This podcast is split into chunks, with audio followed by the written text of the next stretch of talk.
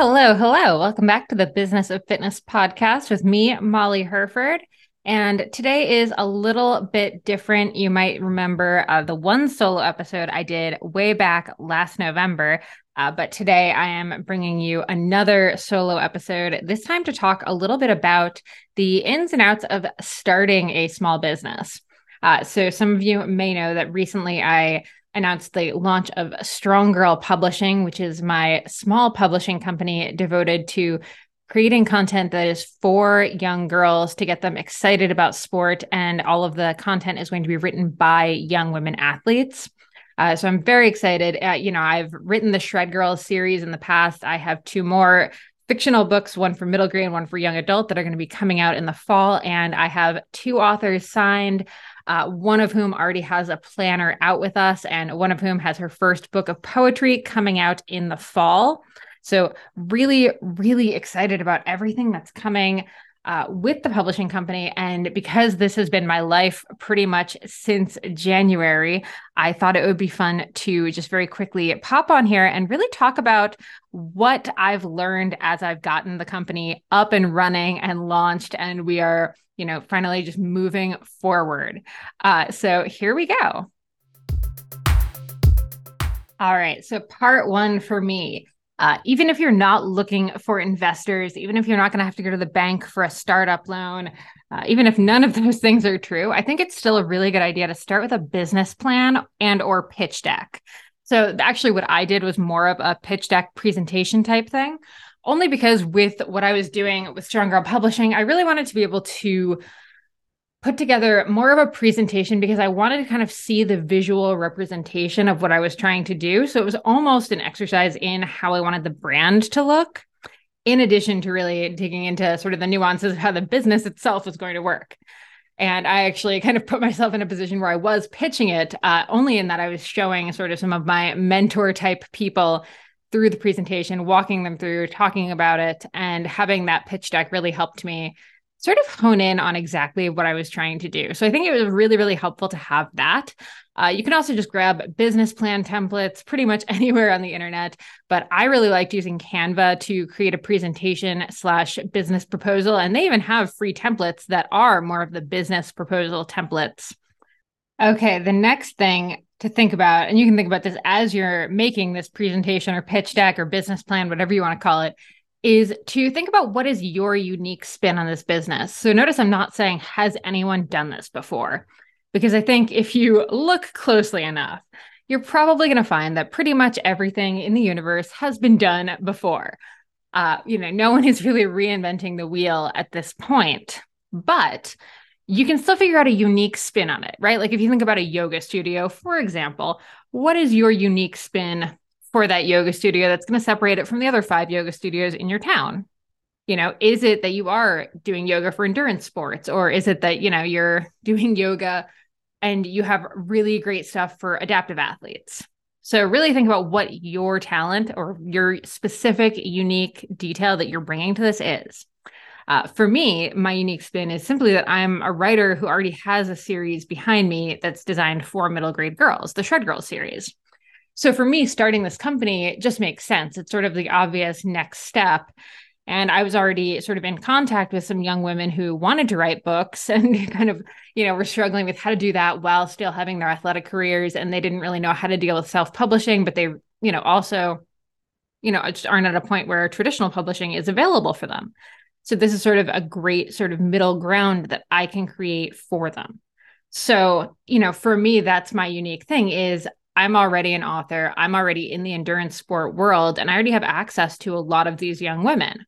Uh, that's not to say that this is all rainbow sunshine and super easy. Uh, honestly, it's still quite a bit of work as far as the author uh, acquisition type stuff goes. But I definitely have a leg up from someone who's, you know, never written a book before. I've written nine uh, you know, or a leg up on someone who's never dealt with self publishing or traditional publishing. I've had books published through some of the biggest publishers in the world and very tiny publishers, and I've self published.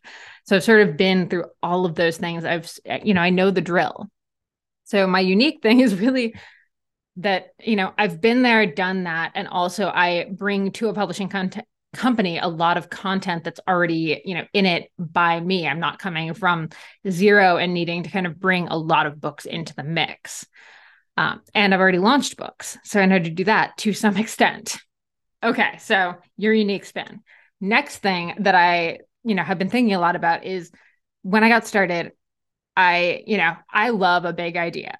Everybody loves a big shiny idea right? Or the big scary goal uh, whatever it is we really love it and I think I equate this, and I hate to do uh, business to sport comparisons because I get very annoyed when I hear other podcasters comparing stuff to running a marathon. It's always just a little bit wrong if you're someone who runs marathons, if you know what I mean. But I think in this case, I can argue it's actually an accurate one. Uh, so when I decided a couple years ago that I wanted to run a 100 miler, instead of just being like, yeah, this is going to be amazing. I can picture myself crossing the finish line. It's going to feel awesome. I did actually sit down and wrote a list of the least sexy parts about a 100 miler.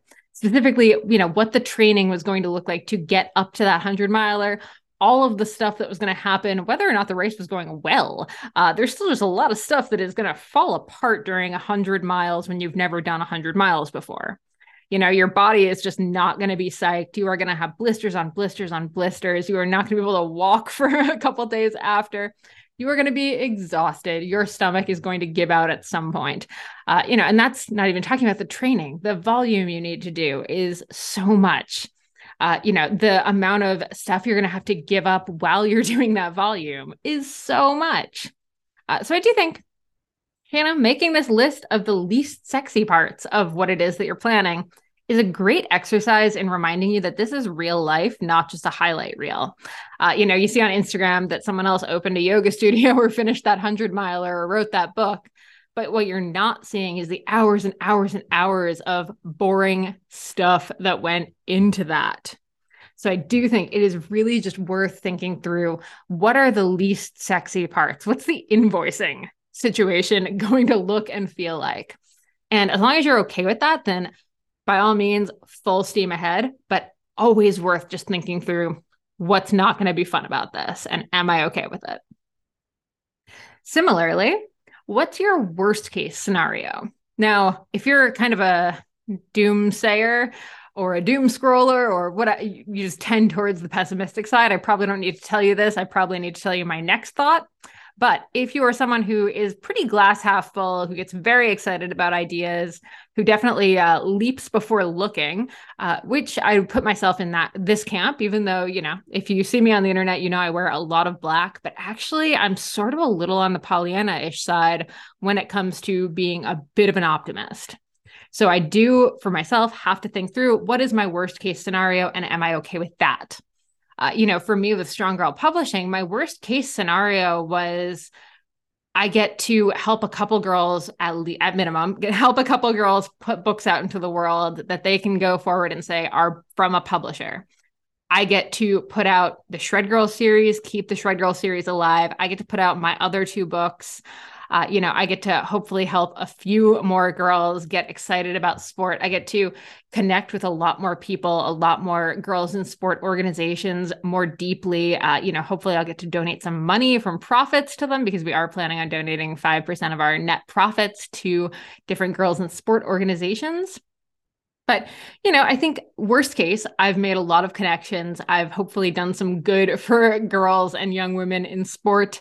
Uh, and, you know, for me, that's that's a great worst case. So I'm not really upset if I've, you know, maybe lost a couple thousand dollars in the process, but I've done all of that.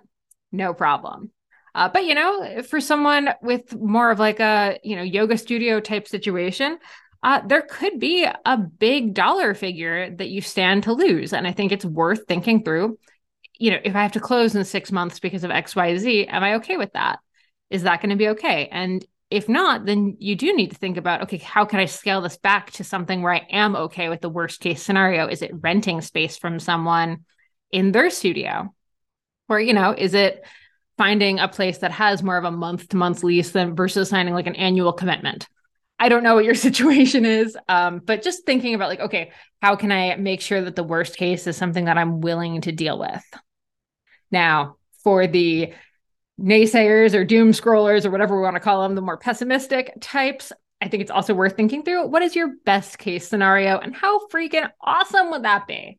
So I know we don't want to pre celebrate too much because we haven't gotten this thing off the ground. We're still in the planning phase, but I do think it's worth thinking what is the best case because I think a lot of the time we get the idea and we sort of have a vague vision of it, but we're not totally thinking about what the best, best case scenario is. And I'll be totally transparent. This is one that I actually kind of came to a little late, like almost after I launched. I started thinking about, oh my gosh, what if this really takes off and this actually is my full time job? Am I okay with, you know, giving up some of my freelancing stuff or, you know, taking a step back from some of the other projects I'm on? Uh, or, you know, the even like the scarier thing, if this does go really well, holy crap, I'm going to have to hire real like employees. Uh, you know, if it goes really well, I'll have to hire a CEO and a CFO and have, you know, I'll have this whole business and hire editors and actually be paying people, you know, full time wages to do this work. Uh, for someone like me who is okay with the idea of being a leader in certain situations, but is maybe not super, super keen on doing it as a full time job, uh, this is a little terrifying. But it's actually a pretty sweet best case scenario. And, you know, it is, this is going to sound odd. It's one that I'm willing to deal with. So it's very much, I'll cross that bridge when I come to it. Uh, and I think I'm growing slowly into the employer role, as I'll get into in a little bit. But uh, I do think it's worth thinking what is your best case scenario because a lot of the time we get really stuck on sort of like one month from now or like what our launch is going to look like. And we sort of forget to think about what is this going to look like if it actually goes really well. Uh, and you know you can go as big as you want. I might start competing with you know a Scholastic or a Penguin Random House or any of those big boys. I sincerely doubt it, but hey, you never know. Uh, but you know what is your best case? Okay, here's the deal. You want to take control of your health, of your life, but honestly, who has the time to go into the doctor, get the requisition for all the blood work, and then go to the lab and actually have that blood drawn, then wait weeks for the doctor to get back to you with the results? No, absolutely not. InsideTracker is the way to go. And bonus, you can do it from the comfort of your own home with their mobile blood draw. It is so easy. Oh my gosh, so convenient, so safe, so reliable. All you have to do is when you order your InsideTracker panel, you actually just add the mobile blood draw option, and then boom, suddenly you have a lab tech at your house at a time that works for you to take your blood. We did this last month, and honestly, it was the easiest experience I have ever had with blood draws in my life. So convenient, and then the turnaround on the results is so quick and instantly you get this whole view of what is going on inside you with all of the important biomarkers that you need as an athlete, as an entrepreneur, as a go getter. So definitely, definitely check them out. Save time in your day, add time to your life with InsideTracker's mobile blood draw. And if you visit insidetracker.com backslash feisty, you get 20% off today. That's insidetracker.com backslash feisty to get 20% off today.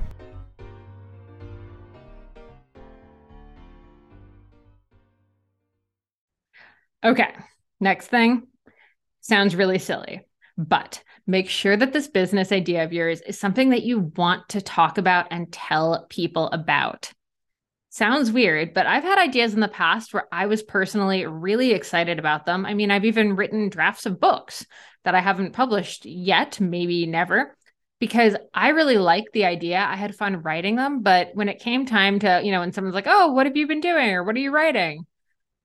I don't necessarily want to talk about them. They're just like a little weird or a little just like not my normal vibe. I don't know. There's just something about them that makes me not really want to have like a full public conversation about them. And I think that's a at least a yellow flag. Uh, I mean, some businesses can kind of exist without you telling everyone and their mother what you're doing, but a lot of businesses like this one really do require you to be perfectly willing to tell everyone what you're doing. And I think there's, you know, of course, there's going to be some people you don't necessarily feel super stoked to tell because they are sort of those like Debbie Downer types in your life. And you're not like, you just aren't excited about telling them because you don't really want to be, you know, hearing about all of the things that could possibly go wrong. And that's a totally different case. I'm talking about you're at a cocktail party and someone says, Oh, what have you been up to lately? And you don't really want to tell them about it. If that's the case, kind of a red flag. Okay, in terms of conversations that we also want to have, we do want to, if we are, you know, if we have a partner, we want to talk to them about it business partner, life partner, whatever. Uh, you do want to tell the person in your life, anyone who's sharing a bank account with you, or anyone whose finances are tied to yours, uh, or anyone whose time is tied to yours. You know, this is parents of kids, this is people who co own a pet, uh, literally anything like that. Uh, I think it's really important to talk to your partner about what it is that you want to do and really lay out parameters. I think this is a great time for you to set a limit for both time and money that you're going to spend on this project. Uh, this is where having that business plan, that proposal is very helpful because you can actually show them your pitch deck and really make the case for why this is a really good business. Uh, but I think having that, you know, I'm going to spend up to $10,000 in the next six months to see if this is up and running and we can reassess at that point. I think it's always good to have sort of that reassessment versus like a yes or no, black and white, we shut it down or we keep going if. Uh, but I do think having that, like, you're going to spend this much time, this much money, and then by this date, we're going to talk about it and see where we're at and what the next step should be.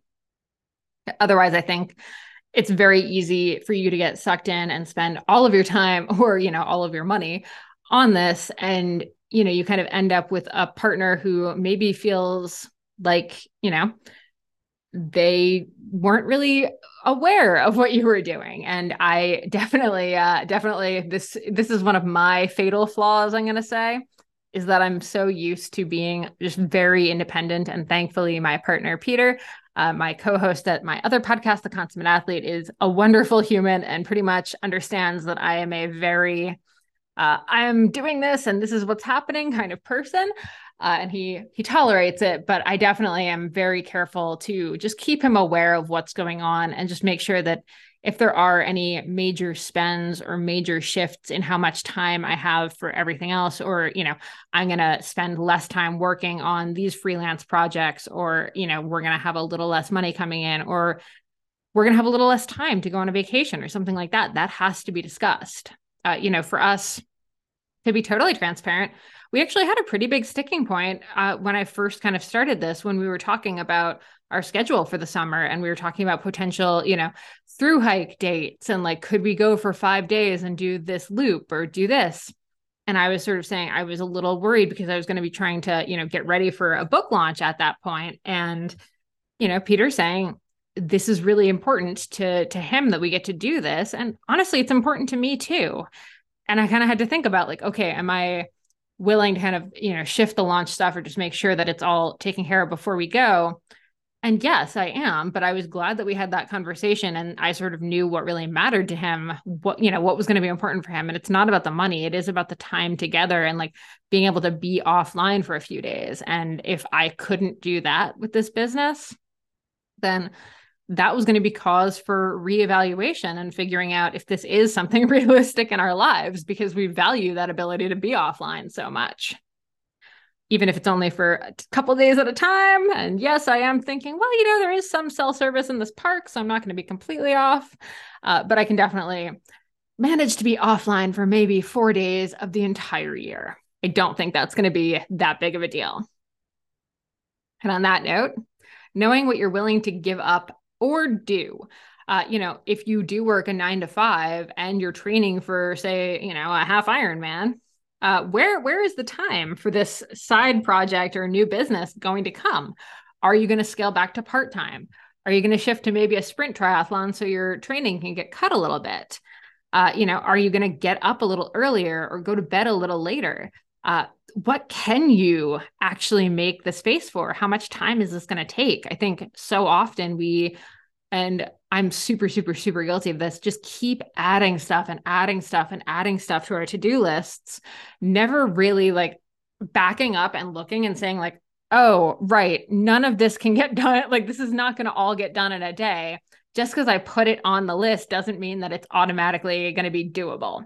So I do think it's so, so important to just really be honest with yourself about what space you do have. And if you are an athlete or if you are a human who likes being healthy, uh, you know, you can go some chunks of time on like light sleep.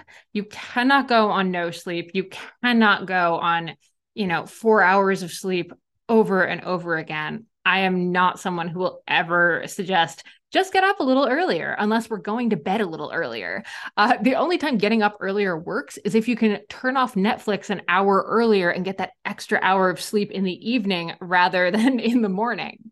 Uh, so you're giving up watching the shows with your kids or husband or partner or dachshund or whatever.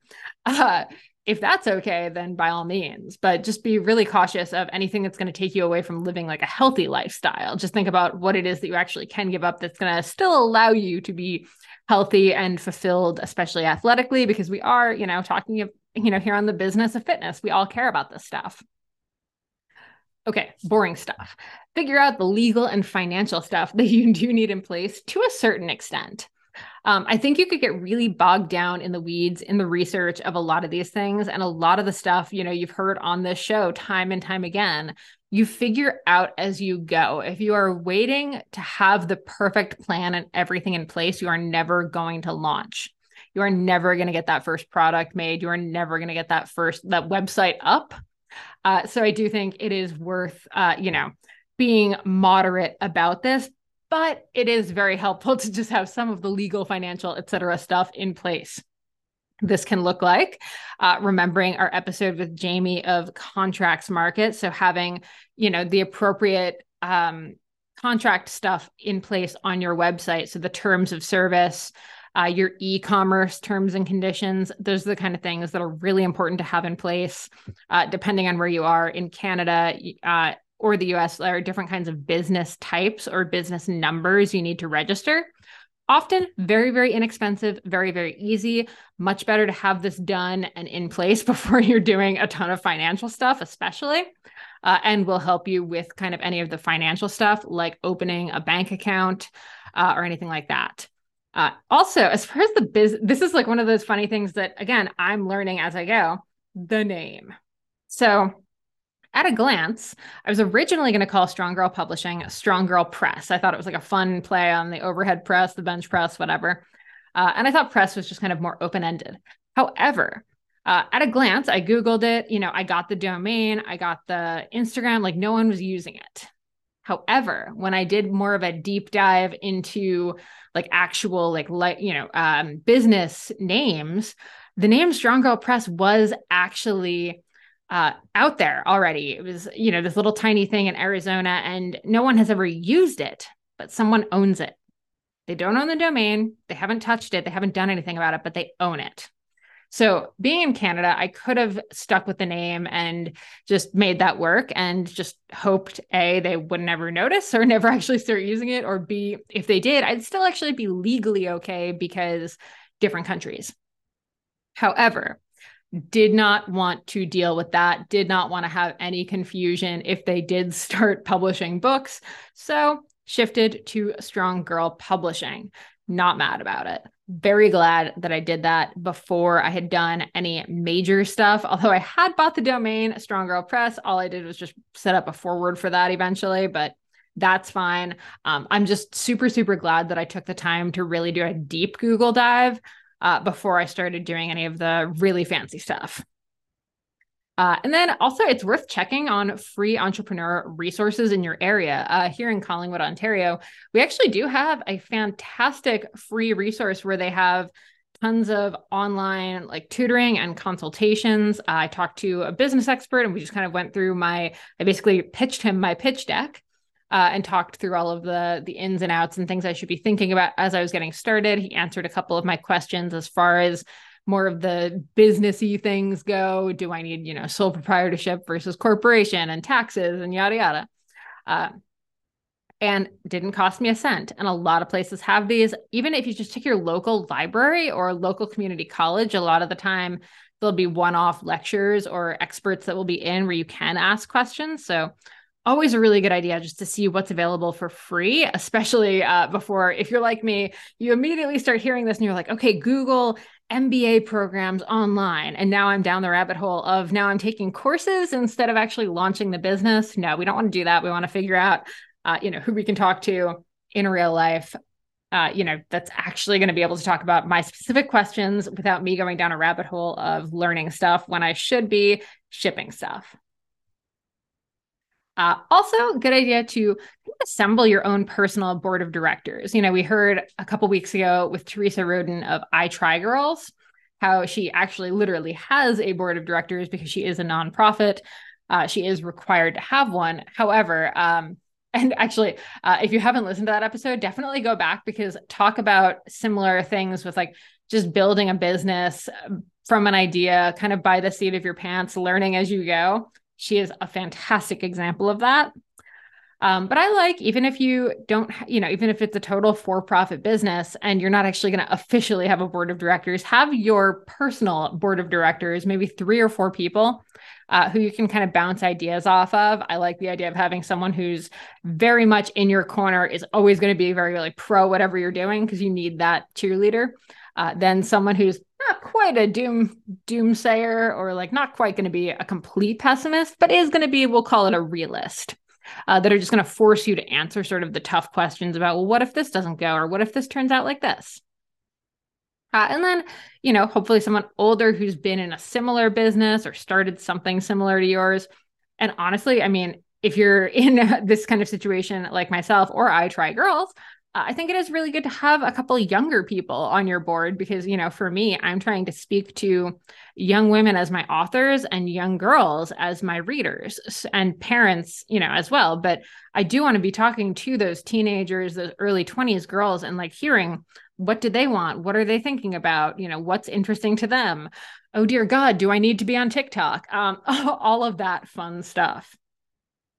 Uh, on that note, uh, I do think it's important to figure out what you can do and then figure out what you can't do. So, for example, you know, I am a mid 30s woman who hates TikTok because videos are very stressful and tiresome for me. So, for me, it is much, much better to have someone who can help me, even just for a couple hours a week, deal with the social media side of Strong Girl Publishing because I am so aware that I need to have that. Uh, but at the same time, I do not have the bandwidth. I do not have the uh, creativity or energy. Um, and frankly, if you know me, again, my palette is black and white. I do not have the colorful nature that I want to bring to Strong Girl Publishing. Uh, so for that, I do need to hire out. And that was one of the first things I did. And yes, it is costing me money that I'm not actually bringing in from the business just yet, but it is so worth it uh, just to not be the only person in the room, uh, not be doing the things that I frankly suck at and dislike. Um, and it is just really not like I think from a business perspective, especially if you're not planning on quitting your day job or you know you are doing a bunch of other stuff. Uh, for me, having someone on board just for a few hours a week has really made me focus on the business and to come back to my best case scenario it's made me have to start thinking like an employer, like a boss, uh, rather than just thinking about how I can do every single thing by myself. Uh, now, as I'm thinking through my task list, I'm thinking, okay, what can my one employee do uh, versus what I should be doing? Um, and on that note, the next best action. Okay, so as I was setting up, the reason I actually wanted to record this episode was because of this blunder that I made. So I really wanted to share it. Uh, I'm a big fan of next best action. Uh, you know, just that that thought of like, okay, that's done. What's next? What's the next best thing I should do? Uh, let's get this shit done. Let's get moving. However, this can come back and bite you in the ass. So there's there is obviously the um the cult of the perfectionist where you never do anything because everything has to be so perfect that you end up just paralyzed and you never get anything accomplished.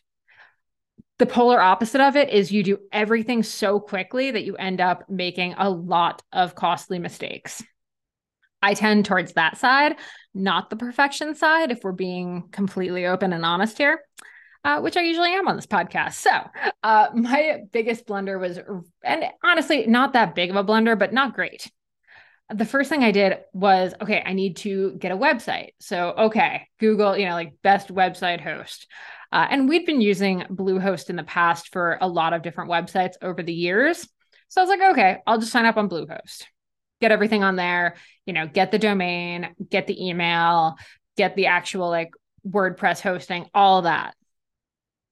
So, problem is that uh, while Bluehost has worked for me in the past, for whatever reason, it was just not great this time around. And to be totally frank, and Bluehost is never going to sponsor the podcast here, but uh, I actually just found that their customer support was not ideal. I couldn't get anyone on their chat. It was just like going, it was just like basically giving me like that old AOL dial up sound.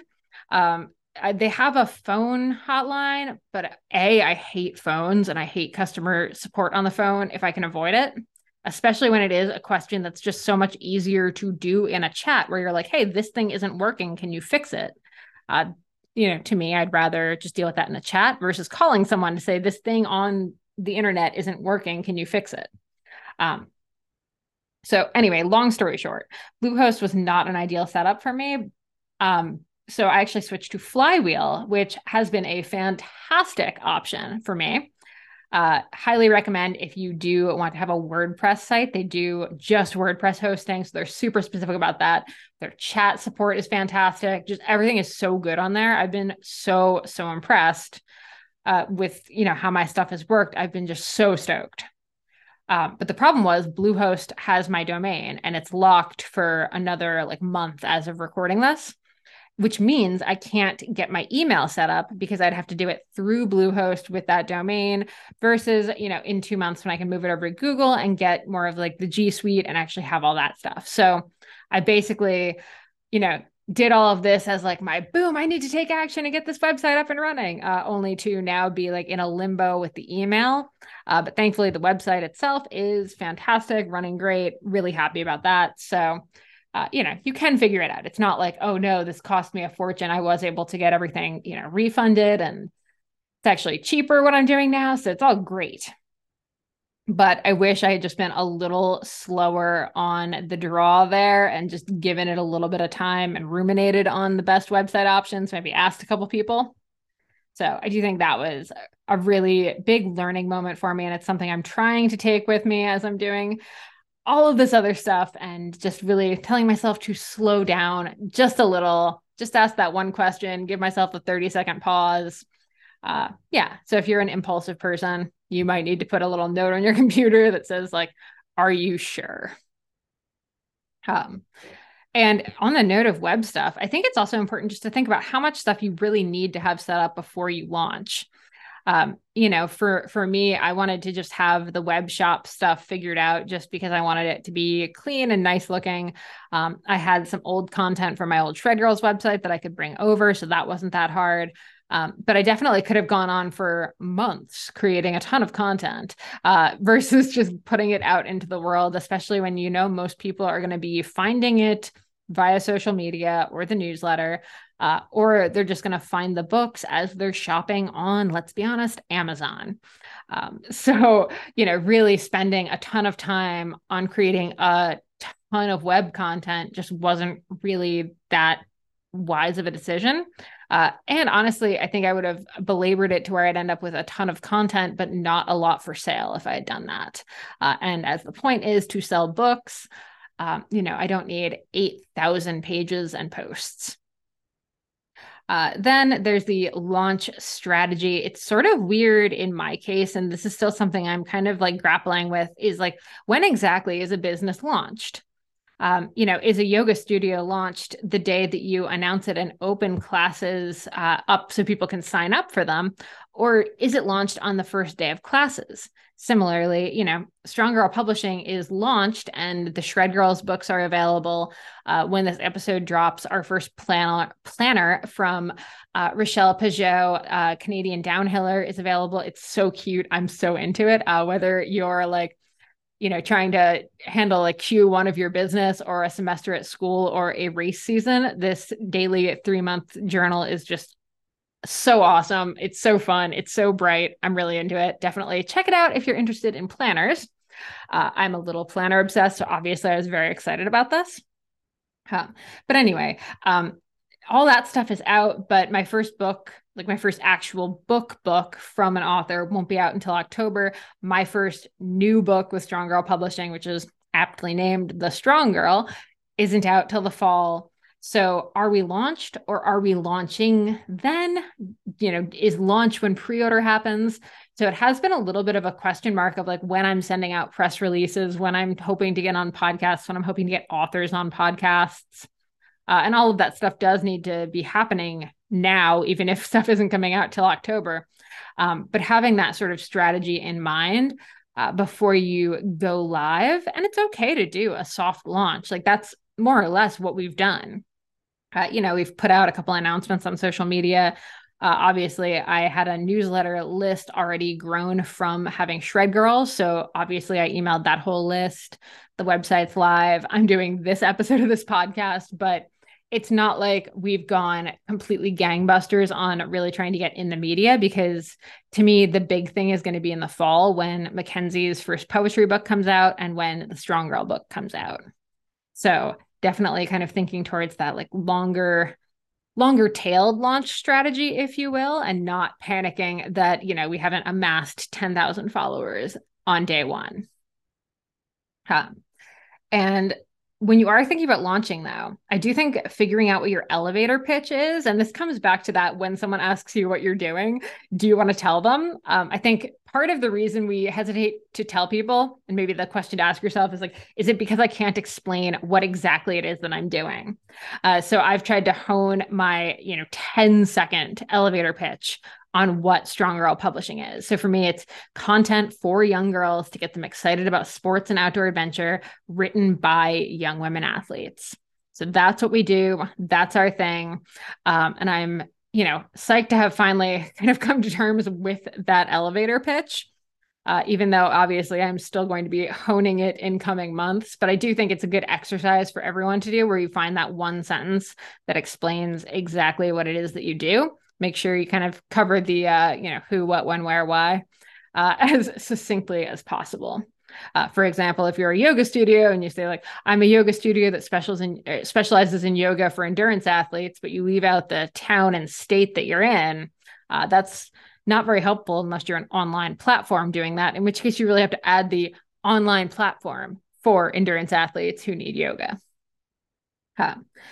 then, once we have our elevator pitch, I think we do need to tell everyone. Um, and I'm, again, this comes back to my next best action. It'd be so tempting for me to just spam my contacts list on my phone, my contacts list on my email. Like, obviously, I told my newsletter, they're the people who signed up to find out about what I'm writing. But uh, just kind of everyone that I know, every contact that I've ever made.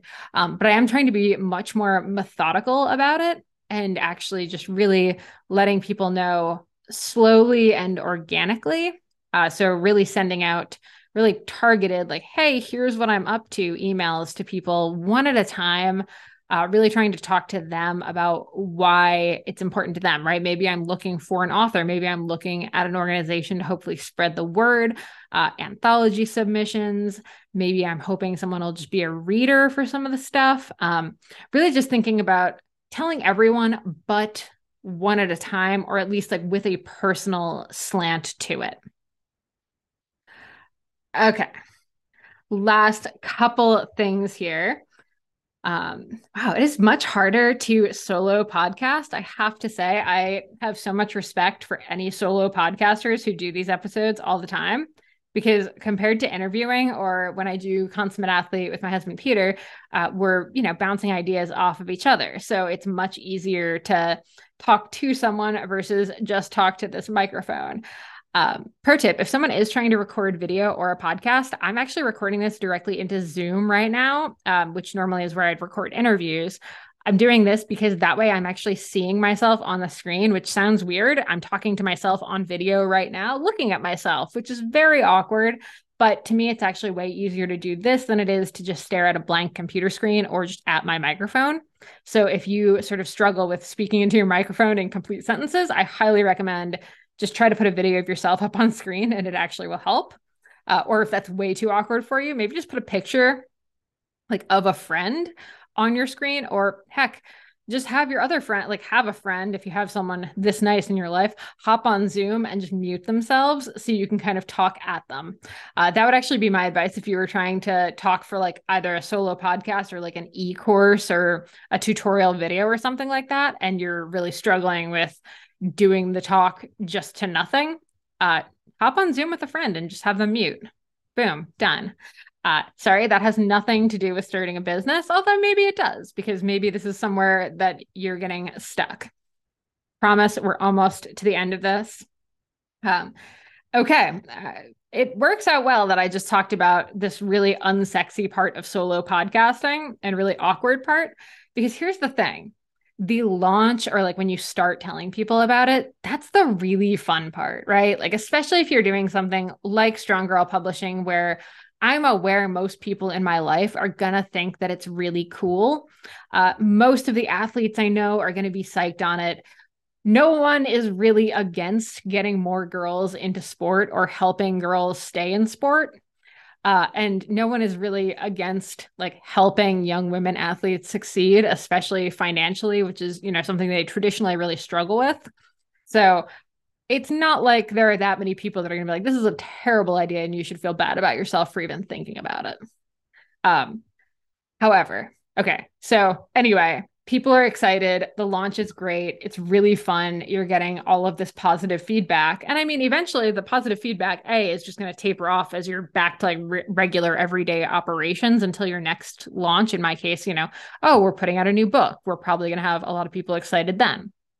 Um, but there's a lot of time right now where I am editing and doing really boring stuff like figuring out exactly what size title page or cover pages need to be and what size the spine is so I can, you know, figure out how to design the cover or what size the cover needs to be if someone else is designing it. Uh, and working on contracts for authors and you know updating the website and getting products in there. And for every product, because I have a very specific way that I want them to appear, I need to do an edit on the image of the product. There's just a lot of things that are happening that are definitely not sexy, fun, Instagrammy, everybody's excited for you, kudosy things. It's a lot of really boring stuff. And like, let me tell you, just figuring out all of the ins and outs of like getting an ISBN number for books. So that's like the number that's on the barcode of the back of the book, all that stuff, exhaustingly difficult very annoying. Um, figuring out like minor banking details can be super frustrating. Uh, so I mean, honestly, even just like the number of emails that you're sending, even if you're so excited about your idea, there's comes a point where it's just not super, super fun to send them. Um, so yeah, there are very tiring points of this. Um, and I think you just have to know that you need to keep going when the sexy part is over. So that's sort of what I came, you know, what I said at the very beginning of this, the make a list of the least sexy parts of what you're doing. Uh, for me, I'm happy I did that because I sort of knew going into this that there were going to be some really annoying things on my to-do list um, but that i needed to keep going on them because it's not all you know super fun social media stuff. And i mean really frankly for me like i'm writing less because i'm focused on getting the business side going getting the other authors going uh, doing layout all that stuff instead of just focusing on writing the next book. Um, so you know you got to do the unsexy stuff sometimes. Um, okay. Last three things, I promise. Um, have an idea of what your 10 year plan is, even if you only have step one and a 10 year plan, like 10 years from now. Uh, so this always makes me think of there's a great Instagram meme, and I think Sarah and I talked about it on the last episode when we talked about e courses, where it's like step one, uh, you know, do whatever, step 10, and then they'll all be sorry uh, but we don't know what steps two through nine are. Uh, I I don't want step ten to be, and then they'll all be sorry, unless we are talking about uh, you know the big publishing companies that all said that uh, books about girls in sport don't sell. I would love for them to be sorry because we've sold millions and millions of copies. Uh, but uh, you know, my ten year plan is that this business is sustainable and that we actually do have a whole bunch of awesome authors and we're doing really cool events and I'm not the one laying out books or doing the copy editing. Uh, and maybe I'm just kind of masterminding more of like the creative process. And I'm back to being able to focus more on writing because I have people who are working to actually make sure that the books get printed. Uh, you know, that would be super rad. Or hey, we get bought for millions by one of these big traditional publishers uh, who said the girls in sport don't sell, but is seeing, oh, hey, girls in sport do sell. I want a piece of that action. And they've bought us out for lots and lots of money. And all of my authors are now New York Times bestsellers because they have millions of dollars backing them. Um, yeah, that would be great. So I think you want to have an idea of what your 10 year plan is. Uh, for me, you know, in 10 years, basically, I want this to be able to be my main job, like my main source of income. Right now, it is a negative income stream because we're only a month in. Um, although at least i'm not made like it's not zero because i do have all of my old books i have some of our really cool merch uh, so to that end i was lucky that it's not just a complete negative um, but it's definitely a negative bank balance right now don't get me don't get me wrong um, so my 10 year plan while i'm not totally sure of what the exact thing is whether we get bought or whether we're just big enough that I can be back to writing. Uh, it's that my authors are doing really well. I'm getting to write more, and that Strong Girl Publishing is reaching tons and tons of young girls. Um, and that comes back to kind of always remembering your why. So during these unsexy moments, uh, remembering why exactly you wanted to start this. For me, it's thinking back to the couple conversations I had with a couple of the young women who are now my authors, thinking about you know, they wanted to find a way to write books or put out content and they weren't sure how to do it on their own. They didn't know if they could find a publisher. Uh, to be able to step in and do that for them is just super, super cool for me. Uh, and, you know, for, for me, when I hear from parents that their kids are reading my books, the Shred Girl series, uh, and that it's making them want to ride bikes, like, oh my gosh, it does not get any better than that. Uh, the number of people who've been just so kind and you know sent so many nice messages about strong girl publishing like honestly just seeing some of these young girls like holding copies of the book and you know knowing knowing moments from it or i've heard from a couple of uh, moms and dads that their kids uh, they'll be out in a bike park and they'll be trying to show them how to the parents are trying to show them how to do something and the kid will be like uh, that's actually not how Allie says to do it in Allie's Rocky Ride. And then they're quoting Shred Girls back at their parents. Like, nothing makes me happier than that. I love it so much. So, that's my why. That's what keeps me going. And, you know, being able to help other young women, like my dream has been to be an author since I was two years old. There was never a moment in my life that I thought I would be anything other than a writer uh, or you know maybe i thought i'd be a lot of things in addition to being a writer but it never occurred to me that i wouldn't write books like i knew i was going to do that so if i can help some other young women hit that dream uh, especially you know obviously young women athletes are close to my heart. I think there's so many stories that could be told. I think you know to bring more young girls into sport uh, to bring young girls like myself who really had no interest in sport as kids because they didn't feel like they could be an athlete in addition to being a bookworm in addition to being a punk kid any of that stuff to be able to share different stories, different identities of athletes, uh, you know, from all different backgrounds. I think that's just so important to bringing more girls in sport and really letting themselves see themselves in sport because we know that visibility is such a huge part of it. And okay, I have gotten up on a soapbox. I am so sorry, but you can tell I'm so excited about this. This comes back to the do you want to tell someone at a party? I want to tell freaking everyone at the party. You have that karaoke mic over there? Give me that. I'm going to talk about Strong Girl Publishing and why it's so, so important for this generation of young girls. Um, so yeah, be ready to soapbox at a moment's notice, is all I'm saying. And then your last thing, and this is kind of weird coming from my very passionate ramble right there, but I think it's so important to take breaks. Um, I'm actually recording this at the end of a long weekend where I had the weekend and I did do some stuff. I did some layout, some PDF work, uh, some minor editing, some, you know, chatting with my authors. But for the most part, I actually took the weekend pretty chill. And I had planned, honestly, on being like pretty nose to the grindstone, getting a ton of stuff accomplished because I had the house to myself. It was just me and the dachshund. Um, but to be honest, I was tired. I have been spending so much time on this and all of my other work because before this, I was already working, you know, a 50 plus hour week doing all of my other freelance work and this podcast and the Consummate Athlete podcast and everything else we have going on. Uh, so adding this to my plate has really been a lot. And we've had a lot of stuff going on on weekends, a lot of events. We have a lot of events and races coming up, uh, both races where I'm racing, but also races where we're there pretty much working, uh, or Peter's racing and I'm supporting, but it's also a consummate athlete thing. So really, our opportunities for rest are very few and far between. So when I realized I had this weekend to just chill out if I wanted to, yeah. I sat on the couch and I ate Chinese food and I watched Futurama, a show that I have seen a dozen times over the course of my life. And we vegged. I took DW on an afternoon stand up paddleboard. I, you know, did my training, but then we went on long walkies.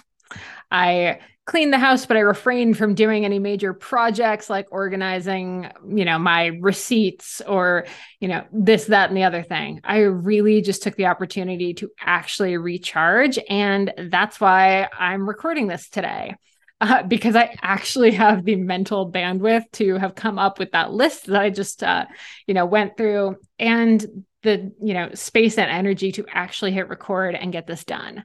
So i do think the value of breaks cannot be denied. And if you are starting a business as a side project a side hustle whatever if you're still working full time or even part time but you're also dealing with a family an athletic career uh you know whatever else is going on in your life just make sure that you still are giving yourself a little bit of that downtime like proper downtime, not like I'm going to meditate because I know it's good for me.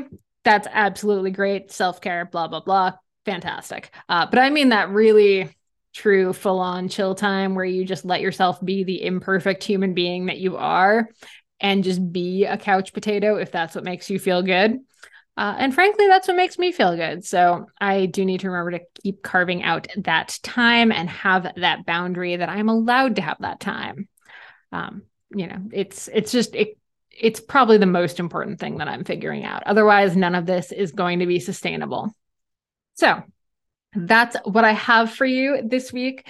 Uh, hopefully, that made you think a little bit about any business that you're planning on starting. Hopefully, some of it resonated with you. I'm figuring if you're listening to this, you're probably also a type A athlete with some big business goals. So, hopefully there was a nugget of wisdom in there for you uh, if you like this episode definitely check us make sure that you're following subscribing etc we are on every other week on the business of fitness from feisty media you can find me on Instagram. I'm at Molly J. Hurford. Business of Fitness is business.of.fitness. And Strong Girl Publishing is at Strong Girl Publishing on Instagram and stronggirlpublishing.com if you want to check out what we have like I said, we have the Shred Girls books, a planner, and some really fun merch. So please head over there and I will see you on there or I will see you in a couple weeks. Thanks for listening.